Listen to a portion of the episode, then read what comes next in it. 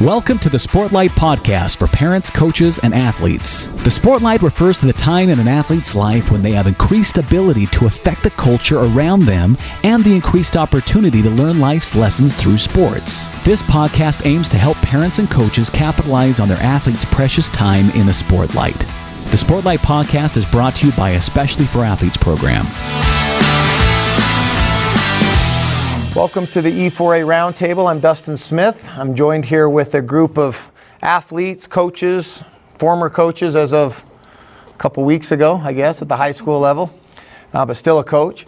And uh, we're going to jump into a bunch of different uh, topics and uh, ask each other some different questions. We've assembled a group with various backgrounds and ages, and we're excited to discuss some things. So I want to start by introducing a panel. I've got Elsie Murphy here, who's been a member of Especially for Athletes for seven, seven years. Started a sophomore in high school. She's currently the you have more. You're more than just the manager. What's your official? Because yes. you're administrative. I work as administrative assistant uh, for the Utah State football coaching staff. Okay, for, that's a lot. They put that lot. all on one business all, card. All on one business card. Basically, she's the head coach of Utah State football. Okay, uh, Allie Bills, who's been I've known Allie for 30 plus years. Uh, Allie is a former college Division One basketball coach, as well as a Division One basketball player, and had uh, some time as a professional basketball player as well overseas. Uh, Shad Martin, who is the co-founder of Especially for Athletes, college teammate of mine, again, 20 plus years ago. Uh, Eli Ballstaedt's been a member of Especially for Athletes for about the same, right? Yeah. Maybe a little longer? Probably about 10 years, yeah. yeah. About 10 years. Again, about your sophomore, junior year of high school, right? Yeah, maybe even freshman. Okay. It's a long time ago. Eli uh, went to Wasatch High School, which is up in Heber, Utah, and then went and played four years at the University of Utah. Just wrapped up his senior year at the University of Utah as a basketball player.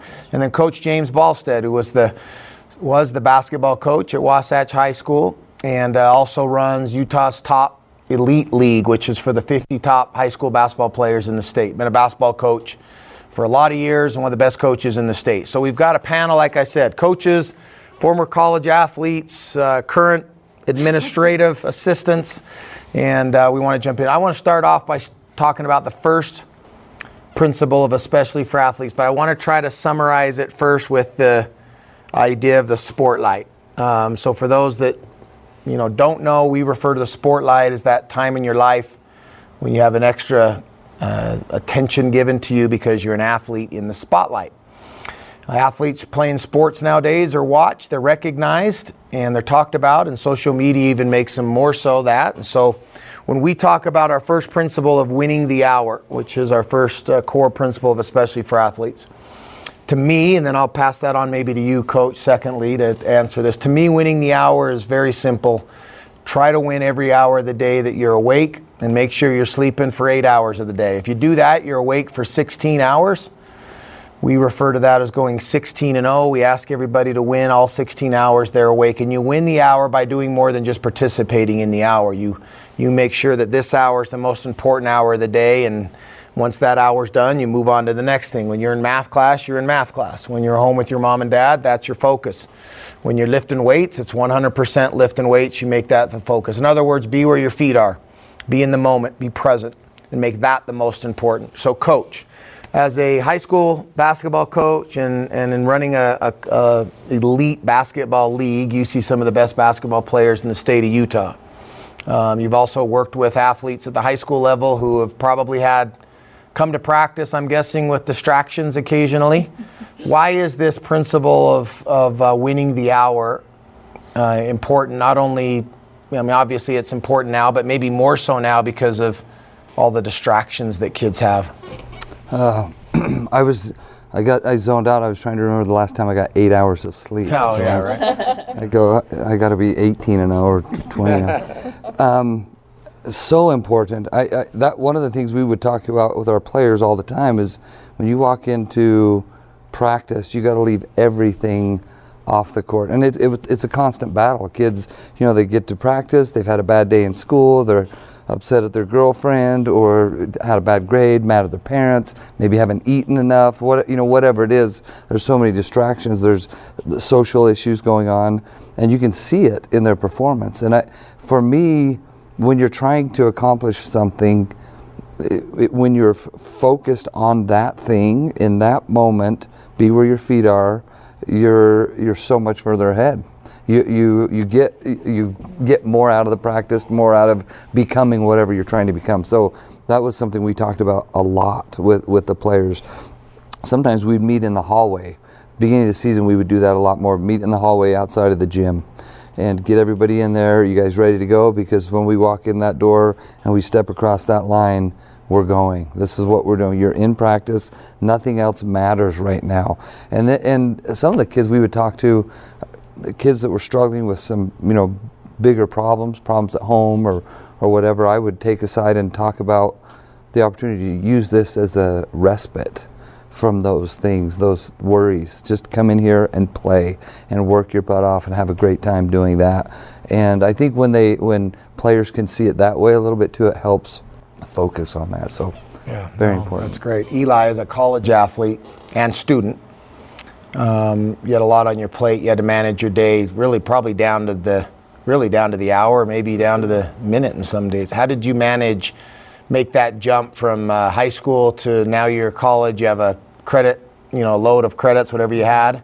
Practice, weight room, got to eat, everything. How did you manage that? And what tips do you have to kids to actually? It's easy to say be where your feet are, but Yeah. how do they do that? No, that's a great question. I think for me, what I really focused on in high school was figuring out what my priorities were, and I really tried to carry that with me in college. And so, first things first was getting done what was most important. And for me, that that's different for everybody. But for me, that was waking up at a certain time and and doing a little study in the Word of God. And then from there, everything else in my day was kind of planned out with classes and with school. But if I got um, the most important things done first, everything else went a little bit smoother for me. And so I think I think it's important for all of us to determine what's most important for us, and then really put those things first in our life and make them a priority, and everything else seems to fall into place. Shad, that, that, I know where you're going to go with that, right? Go ahead. I know right what you're going to say. You're going to talk about scheduling priorities, Yeah. right? I love it. I love it. There's two quotes that Dustin and I have talked about a lot. First of all, we love the word intentional. Yeah. I think sometimes we're just unintentional with our day. We kind of wake up and we let the day happen to us instead of, like you said, uh, Stephen R. Covey. He he made the comment that we do not um, we do not prioritize our schedule. We schedule our priorities, and that's a great example of what's most important to me. I'm going to put those things first in my life. I'm going to make sure those things happen. I think what's increased over the last 10, 15 years is the amount of things we have to fill our life. To, that if we aren't intentional, our schedule could get filled up really quickly with, things. hours of scrolling, Yeah. right? Yeah. And and then the other one is um, the bad news is time flies. The good news is you're the pilot. So you could look at your day, decide where you want your destination to be, both long term and short term, with each hour, and then make sure you map out a plan that that schedules your priorities. Um, not just look at your day and prioritize your schedule. Those who do that are going to accomplish more of what they want to accomplish in life because they're happening to life. They're not letting life happen to us. One of our favorite quotes was Justin Sua when he joined our podcast. He said, We need to live a life by design and not by default.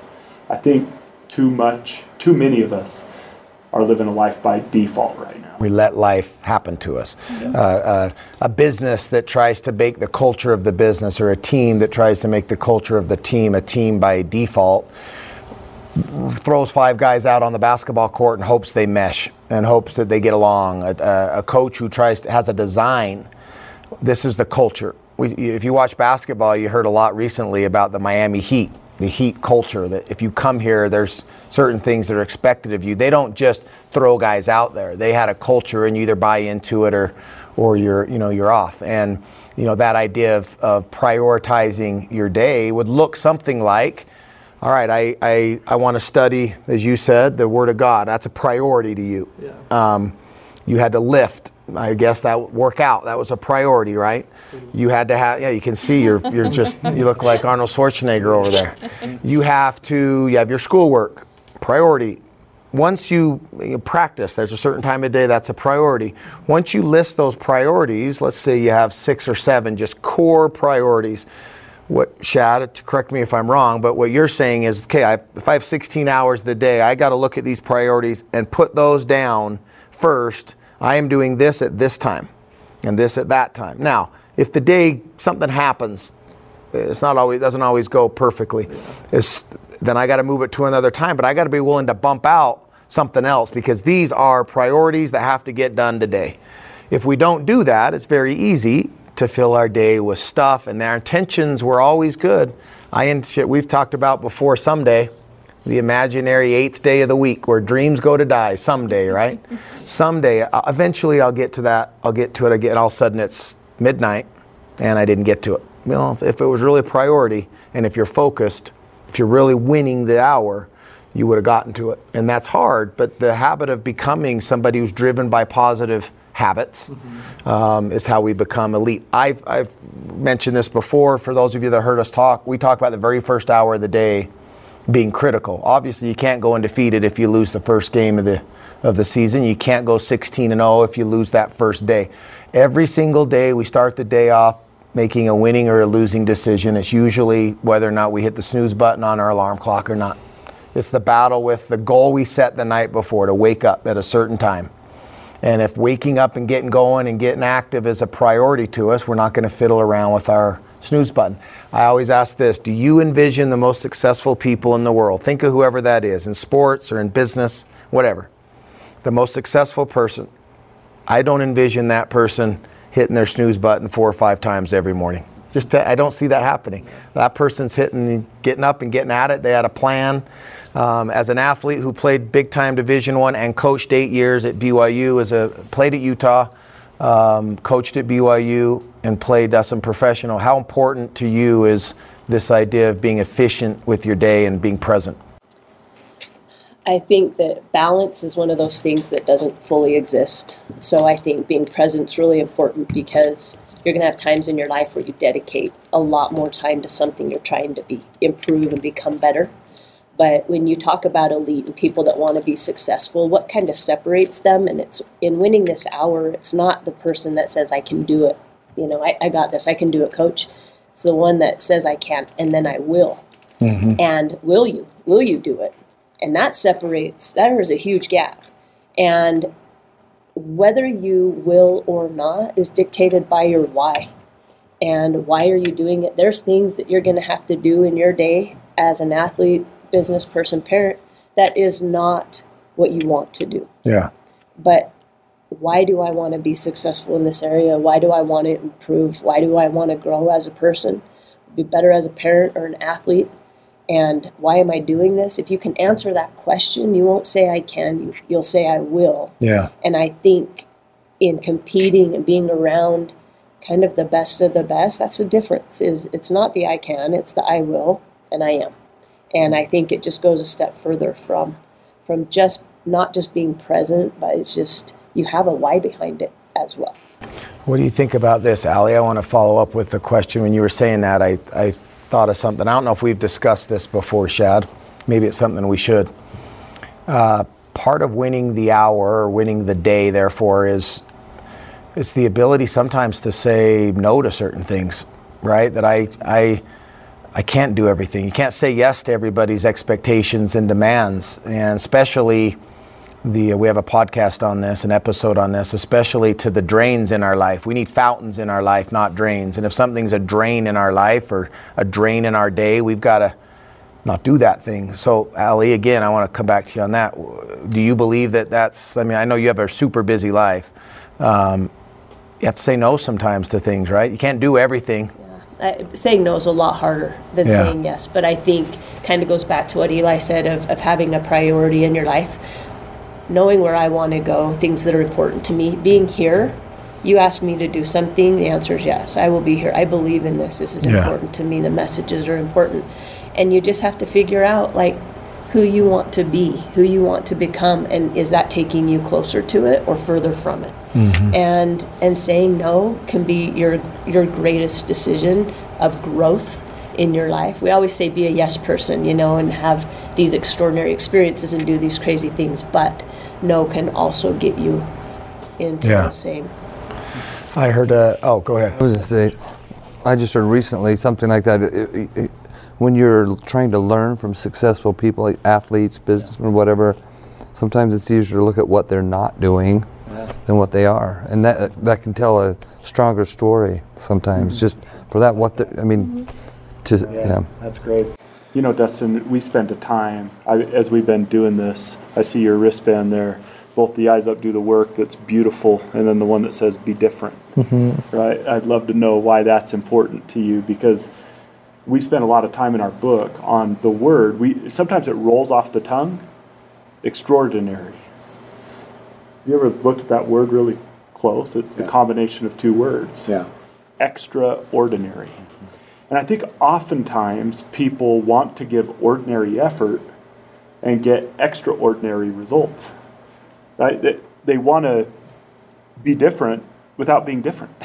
they just want it to magically happen. Yeah. And and I really think that if you're intentional, we know the things. If not, you can learn the things that will make you extraordinary in your line of work, in a sport, in in a relationship.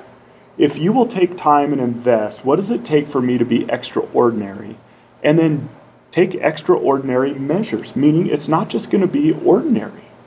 Yeah. If you want to be an incredible parent, find out what incredible parents do and be extraordinary. Don't just try to be ordinary. And I, I love when we wrote about that and did many drafts and thought about that. I, it revealed to me many areas of my life where I wanted extraordinary results, but I just wanted to give ordinary effort. And, and but going to your point of saying no, you can't be extraordinary at everything.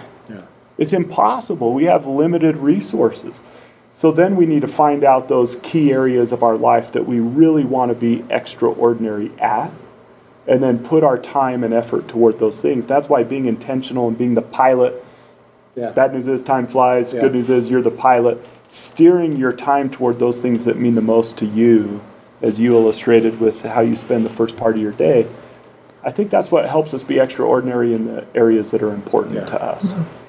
Have you heard that song? Tim McGraw has a song. Um, Live like yeah, you've never heard it. Have you? You live in Heber. You have to heard it. Come on.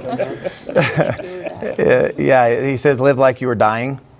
Um, I rethought about that or thought differently on that about a week or so ago. I don't like that. I think we need to live like we're living. Like live life, right? We got to live more like we're living. I get it. I get a song is, and, and if you listen to the words in that song, but I think we got to realize we're living and live it. Like live life. Do everything with all you got. If you're playing basketball, play like it's the last time you're ever gonna, you know, put on the lace, put on the shoes, and get after it. If you're with your kids, laugh it up, make a mess, be like wrestle with your sons, like get after it, be a dad. Like we've got to live life like we're living and not just go through life. Be extraordinary in life and doing things. Allie, you talk a lot about making experiences. You've told me that. We went to lunch and Allie said you need to make you need to have more experiences. You need to do stuff. And she was right. We have to be more intentional in living life and being live life large, be big, be be extraordinary in living life. That's what eyes up, do the work is partly what it means. Be different. You know, Elsie, we got to hear Elsie speak at Utah State. Um, Elsie, can I just ask you a question? How good of an athlete were you in high school? I was not good enough to make a team. Okay. And and here's the thing that I think is is so amazing about Elsie. She gave one of the finest speeches I've ever heard to a leadership council uh, or uh, to a bunch of And leadership acted like councils. you've done it before. It was a lot. It was intimidating. You had amazing. a couple hundred, 150, 200 was a people out there. Intimidating. Yeah. with with the coach of a Division One school that was going to speak right after you, Yeah, coach. the one that hired me. Yeah, your boss. Yeah. yeah, at, at Utah State, right? Yeah. And Elsie, I, the reason why you're so inspiring to us is, you know, sometimes we think, oh, this is a sports podcast, right? And we're talking to a bunch of athletes, and these principles, you know, are going to help you become this amazing athlete. Uh, as you talked about the principles and how they inspired you, and, and to see the way your coach talked about you you could tell when he spoke about you after he stood up and spoke after you how much they value you there at Utah State and the huge contribution you're making to the football program. And it, it it's interesting to me. I love taking you as a case study because as you apply these principles, you you eventually find the things not only that you're you could give extraordinary effort to, but that you're extraordinary at. Mm-hmm. And it's not always going to be those things that we we hope initially. But you seem pretty happy in your assignment right now. Oh, you it is. It. It's my happy place. Yeah. So it. tell us about how you've learned to direct your effort toward those things that are bringing you this extraordinary amount of success. Yeah. For sure. It was kind of a big mind shift. You know, I, I played sports for 12 years. That was my life. That's what I wanted to do. I that's what my family did. And getting told no four years in a row that I couldn't do something was really discouraging. And I was a part of this program and I thought I can't do this anymore. I'm not an athlete. I don't I don't relate to these people. I don't have anything to talk about. I'm not on a team. I don't wear a jersey. And it kind of fell perfectly into place. I ran into the football coach in high school and he said, Look, I know you work hard. I know you are in the weight room. Why don't you come be the equipment manager? I said yes. I had nothing else to do with my time. I wasn't doing anything else. And so I just decided to focus in on it. If I was going to do something, I was going to do it 110%. I was going to give everything I had. And I did, and it snowballed into what I'm doing now. It turned into a four year scholarship, it turned into a career, and it was just because I. I made the decision I was going to work hard no matter what it looked like. And it had taught me a lot that at some point you're going to hang up your shoes, whether it's now, whether it's 10 years from now, after the pros, whatever it is, at some point you're going to hang up the shoes. I just hung mine up a lot sooner but I can still be part of athletics and make a difference in a different way. Yeah, and and you did. I, I think it's awesome. You found out what your role was and turned it into paid scholarship in college, and now a job where you're getting paid. Yes. That's awesome. Uh, second principle, of especially for athletes, compete without contempt. Um, we emphasize in this that principle in the chapter of the book and every podcast episode we do both words, but I start off every time we talk about it. I do not want to shy away from the word compete. Um, I think sometimes competition or being competitive comes as some sort of a bad. It's a bad thing uh, if you're too competitive. And I, you know, heads up to any kids listening to this. Life's competitive, so either get run over or compete back. Like that's your choice. Coach, um, what does competition mean to you? You like coaching somebody that's not competitive? No, no. I hate it. I hate it. It's the worst. Yeah. We you know we struggled with that. was it this last? We've you see it all the time. Sure. Last year when we do we would do open gyms. Yeah. And we would have two gyms going. Kids would play, and I watch it.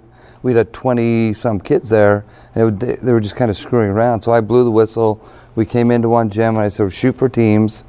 First five, the first team. Next five, the next team." And then the other guys started going to the other gym. I said, "Where are you guys going?" He said, "We're going to go play." I said, "No, you're not. You're going to you're going to stay in here until you make a foul shot, or if or stay on the court and win a game." So we spent an hour and a half, and it got competitive. It was awesome. There were people. I mean, kids were playing harder. They had to play for something. It wasn't just out there just screwing around playing basketball. There's a time for that, but but competing is so critical. I don't think you, you know, going back to the com- compete without contempt. That when I learned about E4A 10, 15 years ago, whenever um, I first met you, that was the one that I wasn't sold on till I learned.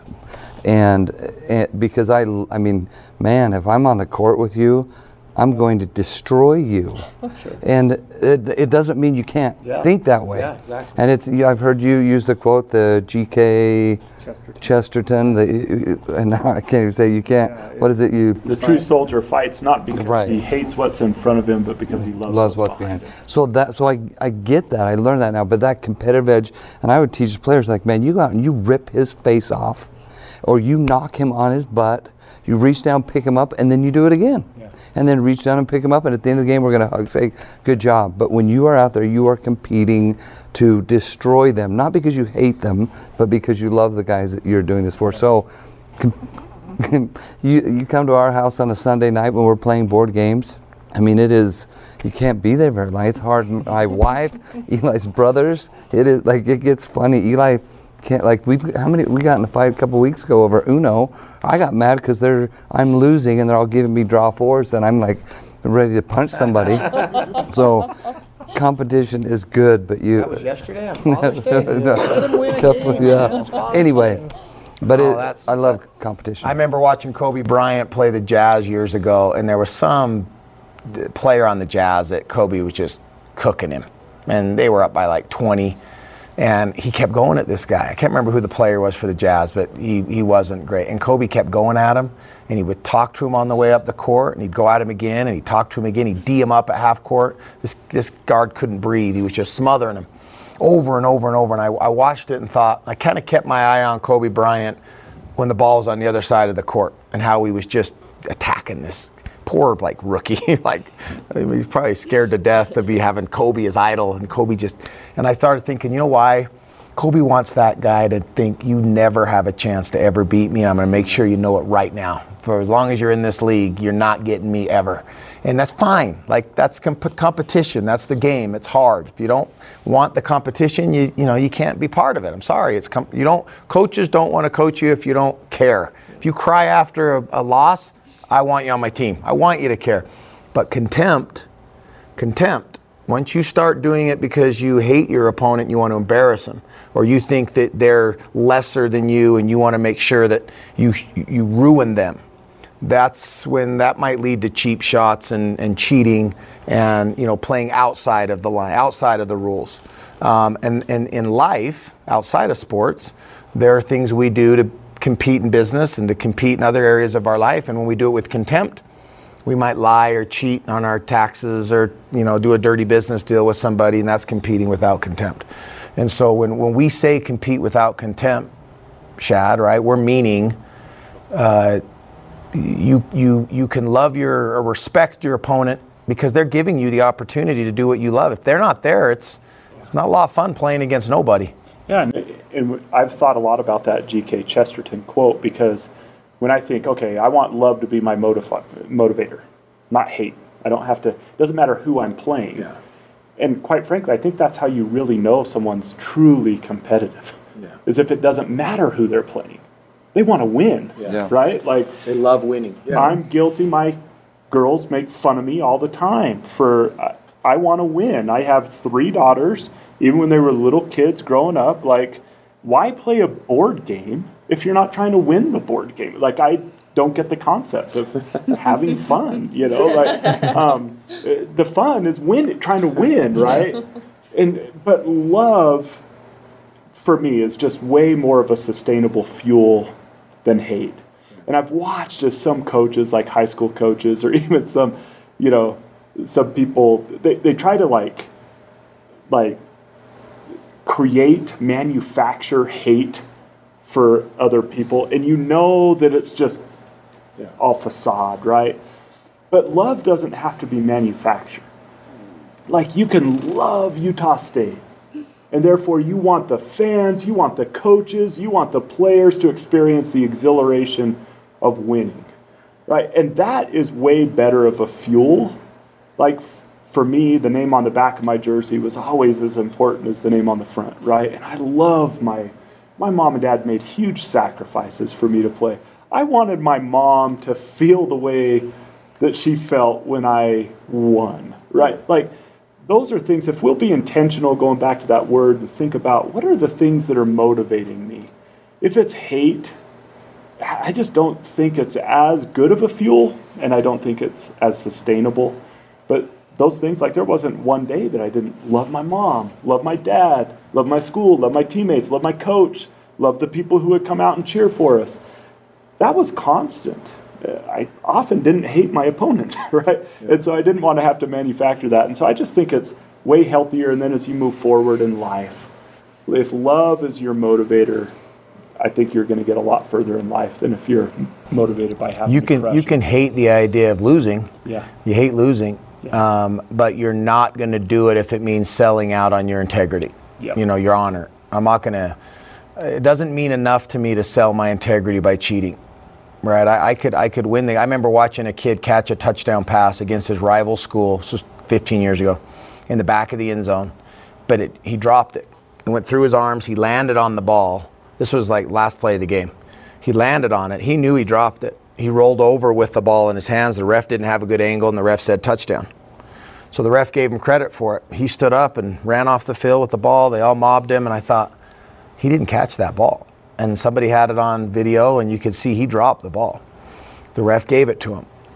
At the time, I'm sure he thought, hey, man, that's, you know, that's how sometimes they get it, sometimes they don't. I, my guess is if that were my hope, if that were me, I would hope that years later I would think, that doesn't sit well with me. I didn't catch it. You know, like I, I don't want to, I don't want the win unless I really got it, right? And so I, I hate the idea of of um, you know people thinking that it shouldn't be given to you. You should earn a win. win. Any win you get, coach. I'm sure you've had this before. I tell the kids I coach, soak it up. If you win a game, soak it up because it's hard. Winning's hard, and it should be hard.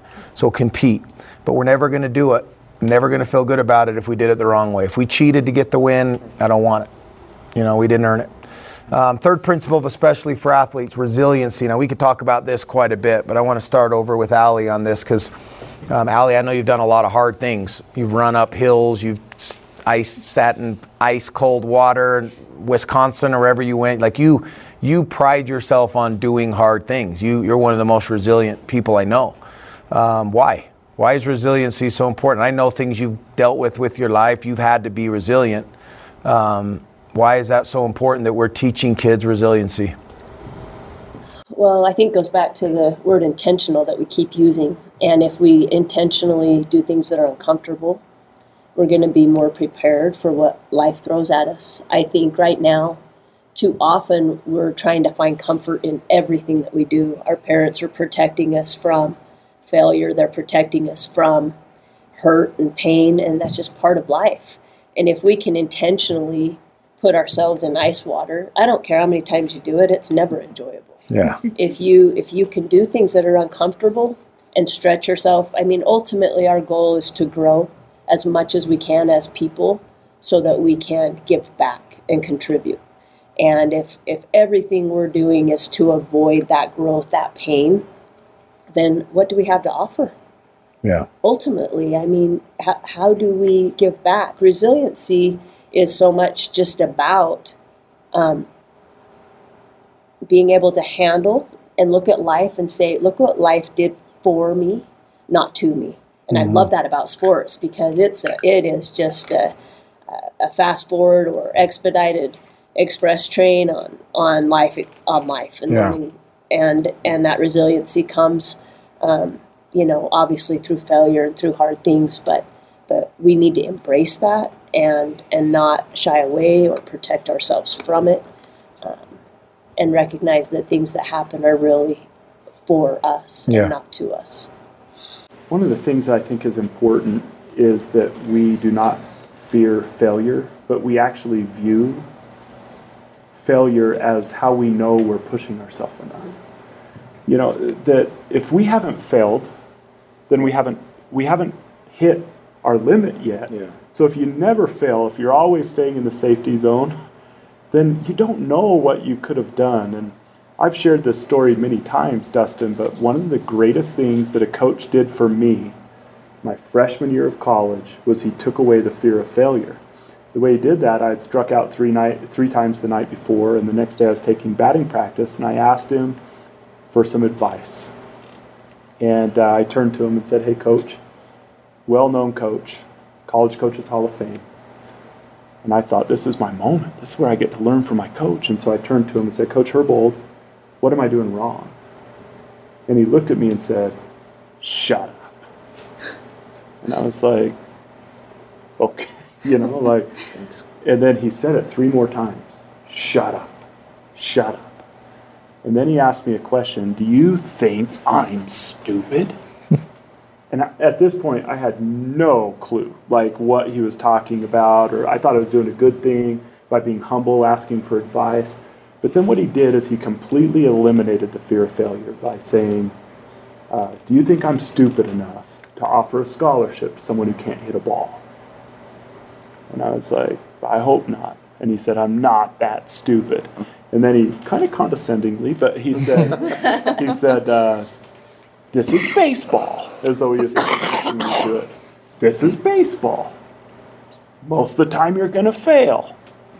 If you can't get used to that, you should get out of it. But you're going to win more than you should. And then he walked away. What do you give me license to do is to fail. Yeah. Right? And we all know the statistics in baseball that you can fail 70% of the time, make the Hall of Fame. But I was like so afraid that he was labeling me as someone who couldn't hit a ball, someone who, and, and he, one of the, his brilliance as a coach is he would look at us and be like, nah, sometimes you're going to have bad games. Sometimes the pitcher's going to win. Most of the time, the pitcher's going to win. That liberated me to be able to go and take an at bat. And when I struck out, I tipped my hat to the pitcher. He beat me this time. I was going to beat him more than I should, according to my coach. Yeah. I played for other coaches that it wasn't necessarily like that, right? Where you were labeled by your worst moments. If we do that as parents or as coaches, if we start labeling people by their worst moments, we start to uh, dampen resiliency, I believe, in their life. We need to make it okay to fail and actually encourage pushing ourselves until we get cut, pushing ourselves until we fail, pushing ourselves until we're out of our league. Yeah. And I think that's a healthy, to embrace failure brings resilience. Well, and that's Elsie. What I was going to ask you with your parents. You got cut four times Four from the high school basketball team, all four years. All four years. You kept obviously you came back a fourth time and Yep. your senior year and got cut. During that process, what was mom and dad's advice to you? Or comments or just comments. conversations that you feel yeah, what what were their thoughts on everything? Um, freshman year, so they- there was 12 of us that tried out. They took 11, so I was the one that got cut. And I went in and told my dad, and he goes to every practice, everything. He was the creepy dad in the corner. Never said anything, but he was the creepy dad in the Yeah. corner. Bless his heart. But he was like, "Okay, we're gonna go to the gym." So the moment I got cut, we went to the gym. I spent a whole year. Went in sophomore year. There was 12 girls. They took 11. Went out. My dad was. You, you could tell my dad was a little discouraged. Same thing. We went to the gym right after. Did a whole year. My dad spent multiple hours. My mom went with us. I went in. Um, we had a big school split. So I went into the coaches and was like, oh, hey, I want to try out again. And they said, yeah, your chances should be good. We're splitting. You do this, this, this, and this. Texted mom and dad. This, this, this needs to happen. And they were in the gym with me all every step of the way. Uh, junior year, there was eight of us. They took seven. And then I went in my senior year, and my mom and dad just said, I love you. I just, I love you. Just leave it all on the line. Whatever happens, it's going to be okay. There was eight girls. They took seven. And I left that tryout. I was so discouraged. I was so upset. My parents just had tears in their eyes, and they just said, I'm proud of you. And that was it. Mm-hmm. That's all I needed. That my parents were proud of me. I did all that I could, and we weren't, I didn't fail. They said I didn't fail. We were just closing one book and we were opening another one. We were just changing directions, and I think if my parents were not there every step of the way, encouraging me and telling me it was okay to fail, but then holding my hand when I was upset, Yeah. I don't think I would be where that I am today without them. Well, that's pretty dang cool. We could stop right now with that story. dang it! I see. I asked you that question not knowing. I I maybe have met your parents. I don't remember. Maybe at a banquet or something that we've honored you at. But um, I know we gave you an award your senior, junior year, Senior year. senior year. Yes. Um, but I kind of guessed because of how I know you that they were probably like that. So I, I felt safe asking you that question. What I was curious to to see what you would say, and you didn't, which is what I thought. your parents didn't say, well, quit basketball. Your parents didn't say your coach is an idiot and, and it's just their fault. Your dad said, let's go get in the gym. Yep.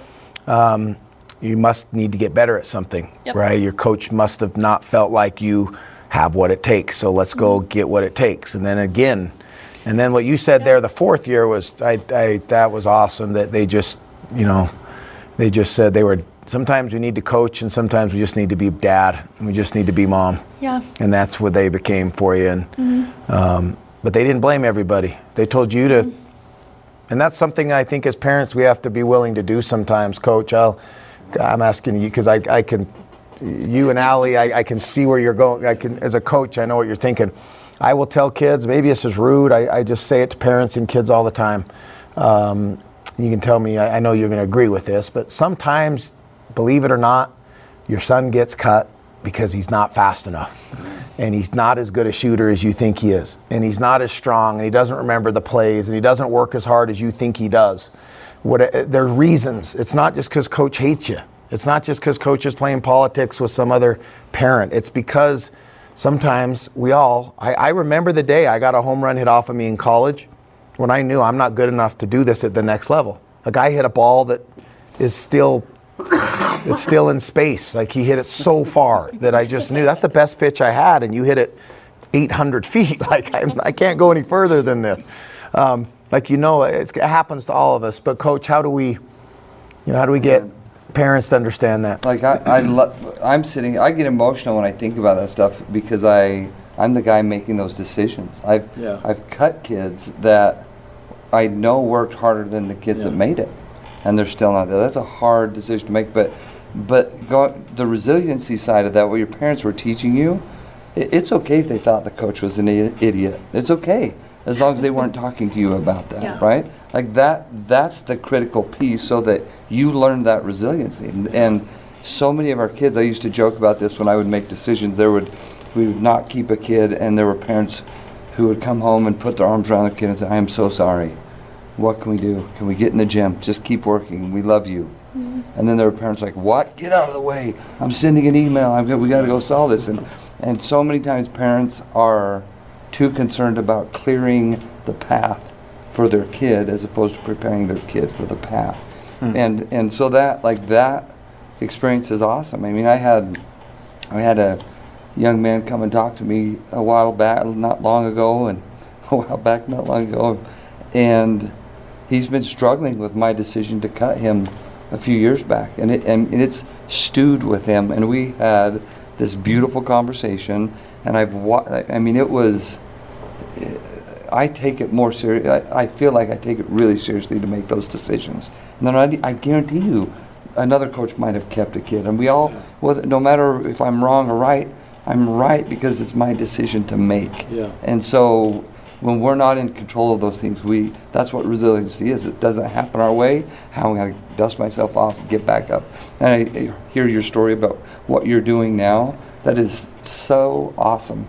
What your parents have done to teach you that, and I mean they've taught you that, but you've done it right. You've gone out and handled that. So, yeah, that that's uh, a. We as parents, we've got to be able to support them, let them fail. You mentioned that before help them be prepared. It's going to happen in work. They're not going to get the promotion. They're not going to get the job. They're not going to, you know, they're, they're going to have a, a bad roommate, a bad boss, a bad teacher, whatever it is. Let them deal with it and help maneuver them through those, opposed as opposed to trying to fix it for them. and after when they when they do have those issues, those real life adult issues, we can't solve it for them. You can't go email the boss and say, "Wait, she deserved that promotion. Give it to her." Like, right? You, you can email the coach and talk to the coach, but you're not emailing, uh, you know, your daughter's Yeah. employer at 25 years old and saying, "Wait, can I meet with you? How come you didn't give her the job?" I Eli, a- uh, excuse me. So I had a college coach tell me not just not long ago he susp- suspended a kid because the kid's mom called the coach and said, "Hey, why is he not playing?" He talked to her about it and then called the kid in his office and said, "You're suspended for two weeks." Why? Because your mom called me and told me. you should be playing." oh, I might be old school, but I the love that. I love that. I, just something you said there was so profound. I just wanted to reiterate it. Instead of clearing the path for the child, prepare the child for the path. Yeah. Yeah. I don't have any more to add to that. That's like that the, was awesome. That's what we're calling the snow awesome. the snowplow parents, right? They're clearing the path, Yeah. getting everything out of the way. Yeah. It's different than helicopter. They're trying to solve everything for them, but we need to coach them through and, and get through. I love that you're. I don't love that your dad was there at the practices. but He stood outside, outside the door, in the Okay, window. that's good. He wasn't in the gym, outside. He I, was I think redefining So awesome. failure is important Oh, too yeah. because is not trying. Right. Failure is not Yeah. not getting reaching the goal. You set the goal high enough that you actually end up here instead of here. You set it high, and and it's who we become in the process of trying to reach these goals. Uh, that's not failure. It's it's not trying. If that's what you wanted, then you keep trying. And and uh, I had this player. We we had to. Um, we had to have our point guards run a seven minute mile. No reason for that. Like, who cares if they can run a seven minute mile? not fully even applicable to basketball, you know. Had a mom call me and say, This is the dumbest thing. It doesn't prove how good she is. And I just said, You know, isn't it sad that I believe your, your daughter is capable of doing something more than you do as her mother? Yeah. The point isn't whether or not she, she can do it, but you're taking away an opportunity for her, her to be better Yeah. and and to push herself in ways that whether it's relevant or not i mean you just took that off the table for her Mm-hmm. to grow and and i think that was you know the friend parent instead of the parent that was Yeah.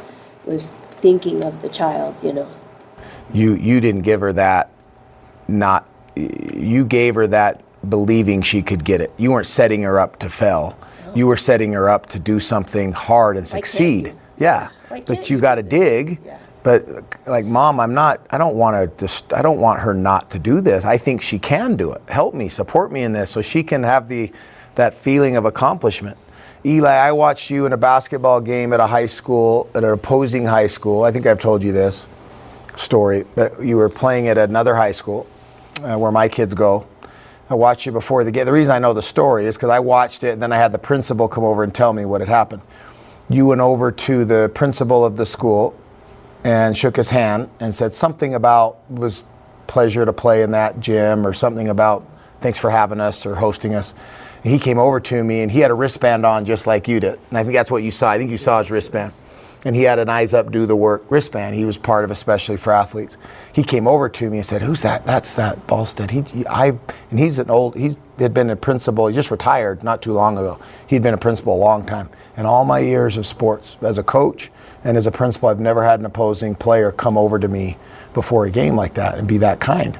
And I said, "Well, watch out." Because this kid's going to drop, he's going to drop 30 on you now, and which you did. You then went out and had, you know, you scored like 25 or 30 points on him. But you, that guy became a fan of yours forever. I watched it, and I already knew what kind of kid you were. But then, I'm, I'm going somewhere with this. You then got a scholarship to the University of Utah. You go out and play basketball. Did you start?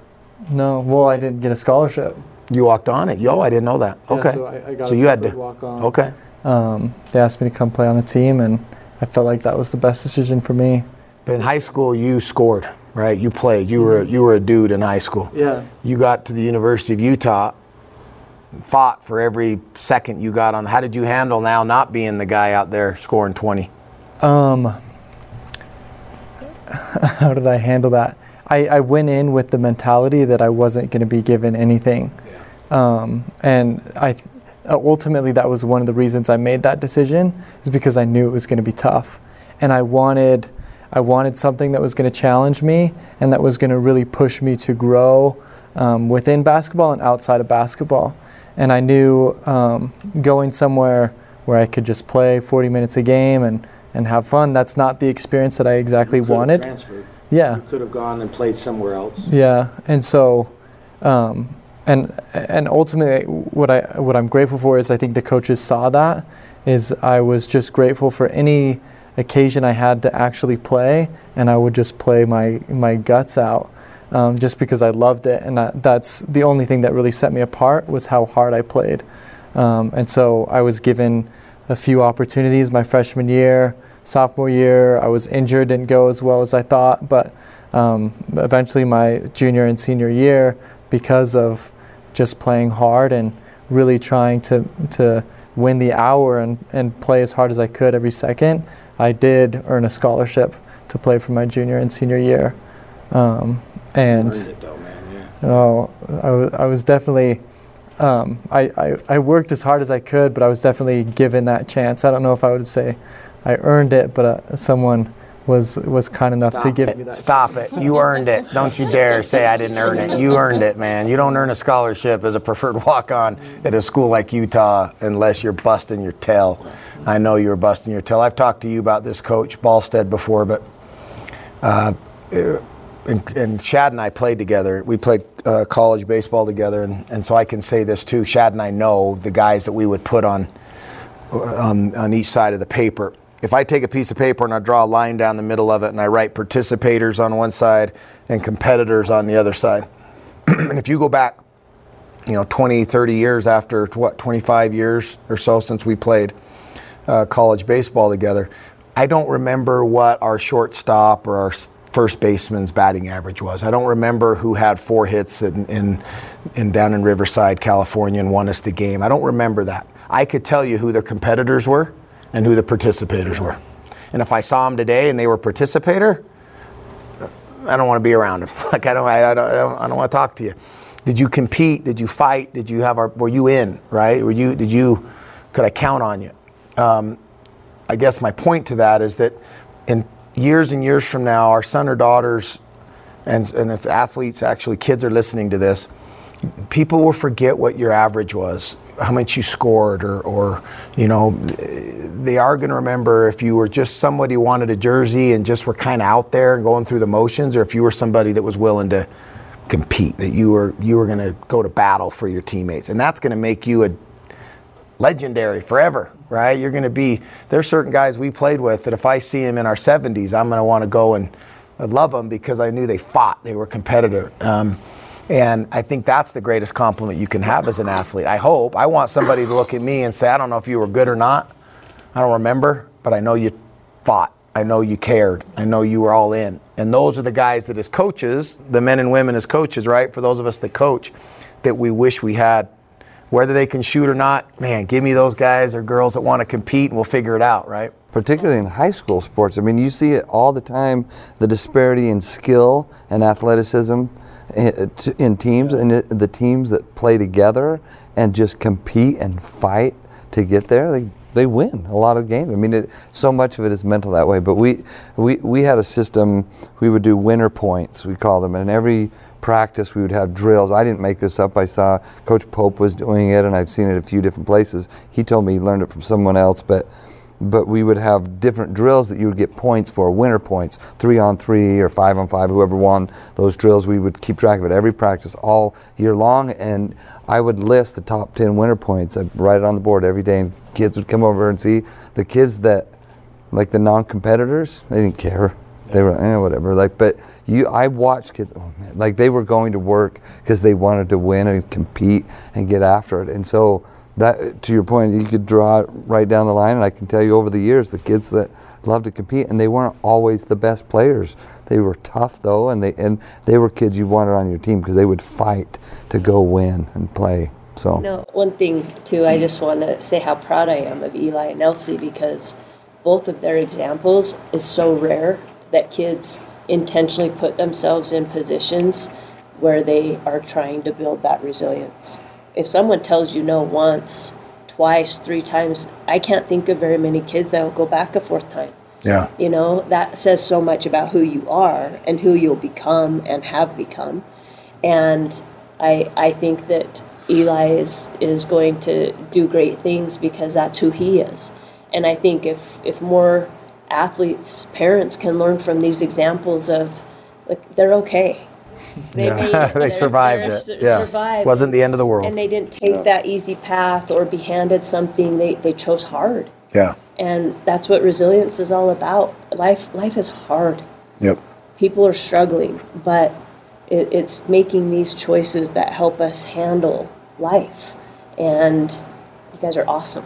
Thank you. I you. love, I love what you said earlier. You said um, you have to have the mentality that life happens for you and life doesn't happen to you. And I think that's so crucial for us to understand inside athletics, outside of athletics, to really understand. And, and it's up to us. We can we can take that whatever happens. We can take it either way.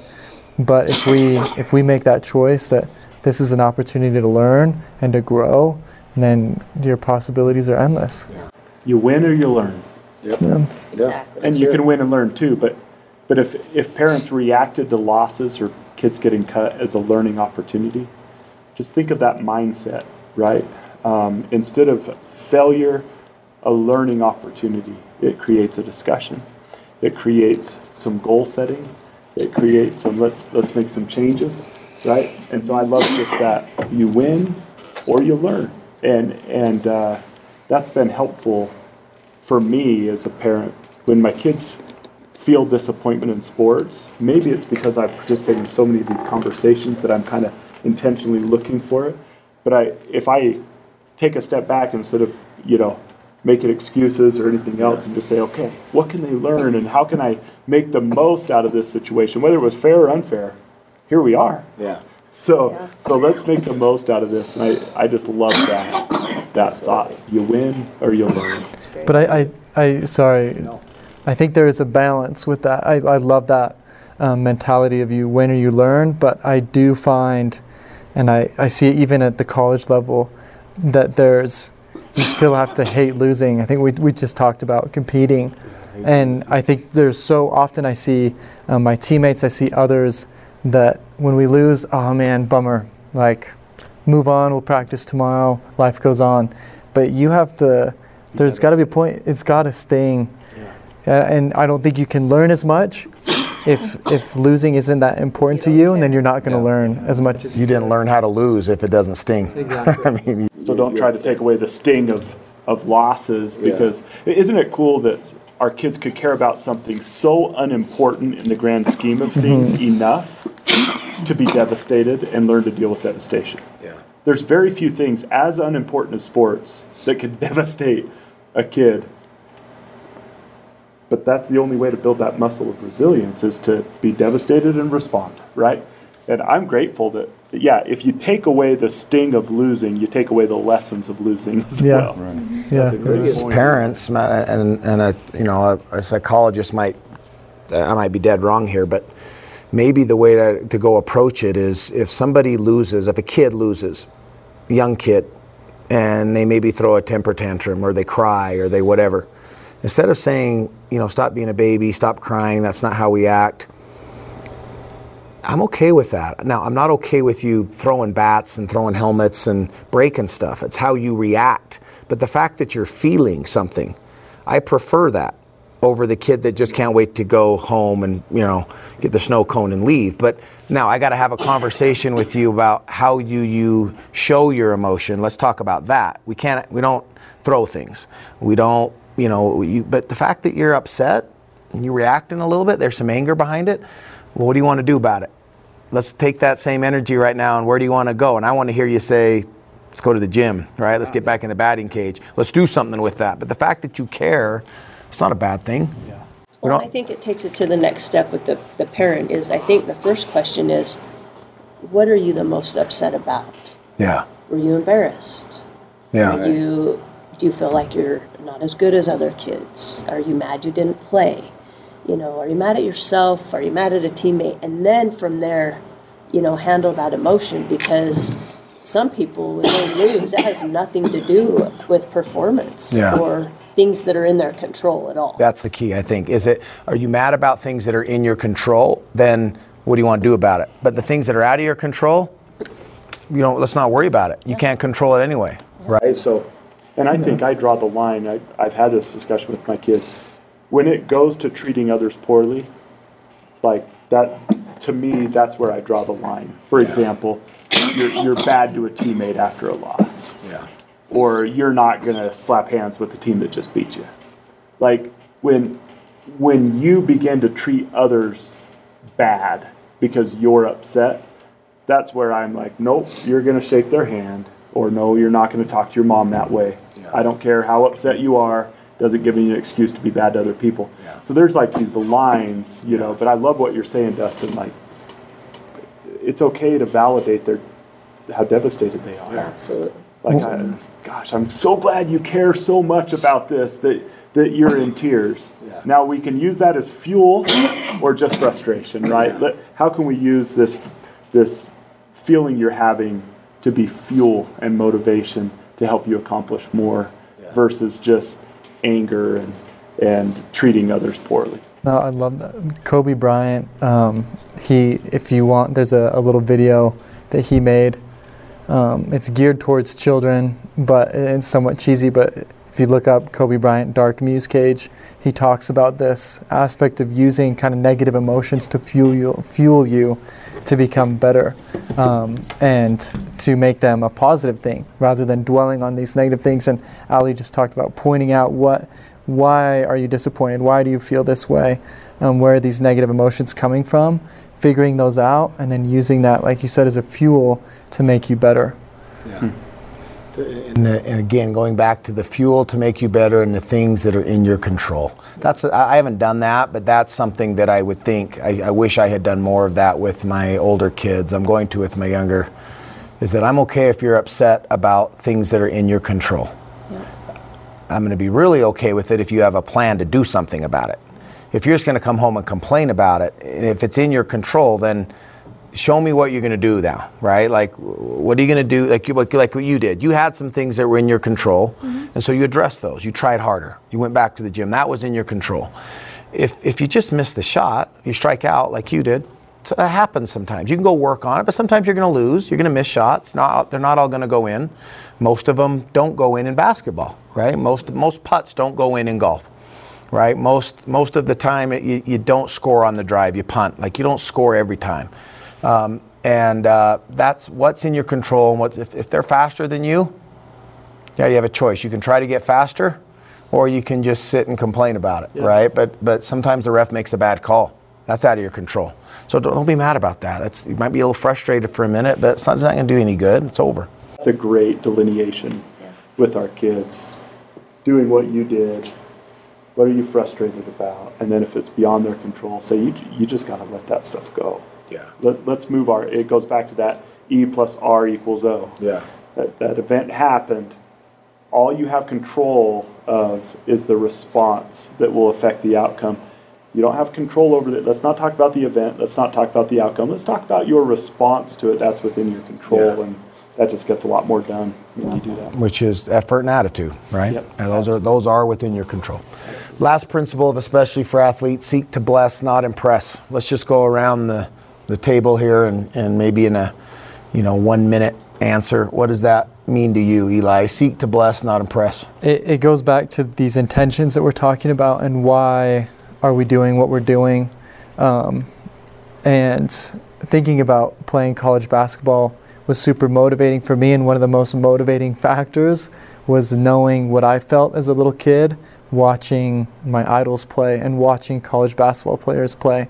Um, and, and understanding those feelings. And so when I stepped out on the court, I understood that people watched me and that I could inspire younger kids. And that was a huge fueling factor for me whenever I played. Um, and so that's one of the main reasons that I played was to try to inspire a little kid like me that they could do just what I was doing. Shad, what does seek to bless, not impress mean? Yeah. Do you mind if I share? You talked a lot about it. Yeah, go ahead. Yeah. So uh, my mother just died, right? Yeah. And um, I'm sharing this for a very specific pur- purpose, but it was hard for our family. It was unexpected. And uh, kind of family trickled away from the funeral, and I stayed with my dad for a little while. My dad's been my coach um, all growing up. Loved being my coach in baseball. There came this moment where both of us, you know, guys do things a little differently, I think, but I was like, we're just going to rip off this band aid. I got to go home. So I came and sat next to him and said, Dad, I got to go home. And, uh, you know, my dad kind of put his head down. And this would be the moment where my dad was kind of alone in his house for the first time after my mom passed away. And uh, when I was doing that, taking stuff out to my car, getting ready to leave, a flower truck drives up to our driveway. And um, and the girl gets out. She says, Sorry, this was sent to the funeral home, but it didn't make it in time for the funeral. And, uh, and so I took it and I said, Oh, thank you so much. And I took it into my dad and I sat it down. He's like, That's beautiful. And, and he said, Who's it from? And I opened it up. And sometimes these things, you know, just happen perfectly, but it was from all my college baseball teammates, right? It came at the perfect time. Like, I read this card they're all just like, hey, we're with you. It was the perfect thing for me and my dad, who had coached me my whole life, got at a very tender moment. And uh, I'm grateful. For me, eyes up, do the work, seek to bless, not to impress. There was no post about that. There was no. But the impact that had on me and my father, like I will remember it for the rest of my life because my college teammates got together a bunch of dudes and got flowers that ended up being delivered to two other guys. flowers usually aren't the thing, but it was just the work they did. It wasn't what they did. It could have been every anything. And and having experienced that over the last couple of weeks with with the kindness that people give, I just honestly believe if we will live our life seeking to bless whoever comes within our path, it is an incredible way to live. It's an incredible way to live, and um, and I I think it's good for other people. I think it's incredible for the person who lives their life that way. Yeah. And so the mantra of eyes up, do the work. Just keep your eyes up, looking for anyone you can lift, anyone you can lift, and then seek to bless, not to be noticed, not to impress people. Just seek to bless whoever comes in your path, any day, every day, and and you will have a fulfilling life. Mm-hmm. And so that, that's my thoughts on it. I was so grateful for that. To, my dad and I were able to sit there. Whatever reason that hit us, we just sat there and wept in the kitchen for for five ten minutes, said our goodbyes and left. And but but I, I share that for one other reason, if that's okay, Dustin. Just don't forget those on your own team. Yeah. Don't forget those kids who want to be part of your team in any way, but but we're cut. Just try to lift everyone around you, and those who are around you the most sometimes need the lifting the most. So Yeah. concentrate on your own team. Awesome. Love it. Awesome. Allie. When I finished playing personally, I just thought, gosh, how am I ever going to experience this again? Competing and what that felt like. And I had no idea that coaching would be more fulfilling. That running these training programs for kids that had autism, it didn't matter the level, just watching them grow and instill that confidence and giving back what that would do for me and how fulfilling that was. There's a competitive side that's really hard to satisfy, but that that comp but the I don't even know the camaraderie that comes through athletics and just the the whole fulfillment in, in giving back. And I, I learned a while ago when I was coaching, I, I learned of two things that I'll share really quick that really helped me as a coach. I wish I would have known sooner as a player, but there's seven things that, that drive us in life, six things, sorry, and we're motivated by. And one of them is certainty, just having that certainty in our lives. And that's a lot of, you know, right now of, of the youth really want that certainty. Uh, the second thing is uncertainty, adventure, and excitement really drives people. The third thing is significance and feeling significant, and that's usually things that we're missing in our life as to why we, we want those. The fourth thing is love. And you sometimes can see, as far as the significance or love, is have a conversation. Someone says, Well, I did this, or, you know, and just feeling accepted and loved. Maybe they're not getting that at home.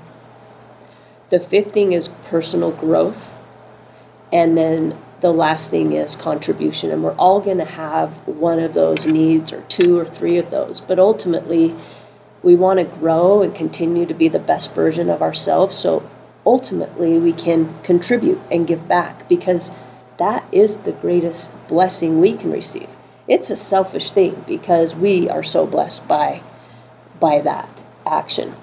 And and then the gift of the three C's is, is something I've tried to apply, and it's a big part of seeking to bless. It really makes you think, and it's every day you're going to do the three C's. You're going to either console, congratulate, or compliment somebody. And the idea of seeking that we really emphasize in that sentence is so powerful because when you really are looking to do those three things each day, you're looking for opportunity to to bless a life. And it's the littlest thing and it doesn't come on a holiday. It's just out of the blue and the people you think about all of a sudden um, that come to mind because you're you're seeking those opportunities. But but I think if I would have understood younger the power of of um, really you always think you're good to people. You always think you're doing your best to serve. And as you get older that part of those experiences and doing those different things of growing is i want to stay relevant. You know i come and talk to these youth and they're like who the heck is she? She's a has-been athlete. She's a coach. No one knows who she is. I'm like Well, I climbed a tall mountain and I got in cold water and I stay relevant so that I can have influence. And honestly, that's why I do it because that's the only way to give back and impact is you have to have some form of relevance. Yeah.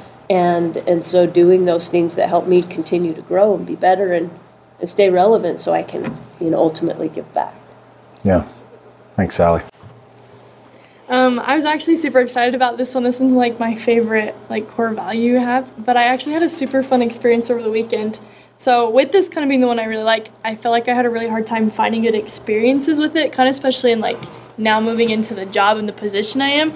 Because when you go to football games, you want to see the football player, right? You want to see the coaches, and you don't want to see the girl in the background running anything. So like, I had a really hard time trying to find this in my day to day but we Utah State was doing like a flag football competition over the weekend. We invite all the kids up and whatnot.